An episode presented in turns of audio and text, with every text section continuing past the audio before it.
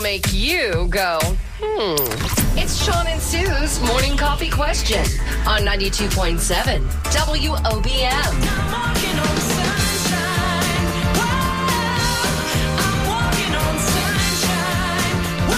Yeah, that's what we might be doing tomorrow, Sue. Our question is if it's 80 and sunny on Friday, I might. And listeners are liking this. Tony says he's going to head to the beach for a tan.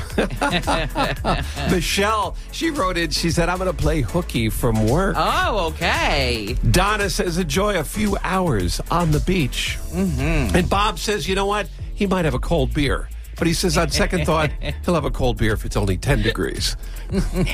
what might you do on a Friday when it's 80 degrees? Oh, just enjoy. Head on out for a nice walk. It's going to be wonderful. going to sit out on our back deck. Yes. I'm going to sit out on the back deck and watch the birds eat the seed. Okay. Sounds like fun with a sweet Oh, tea. with a sweet tea and a smile on my face. Be heard.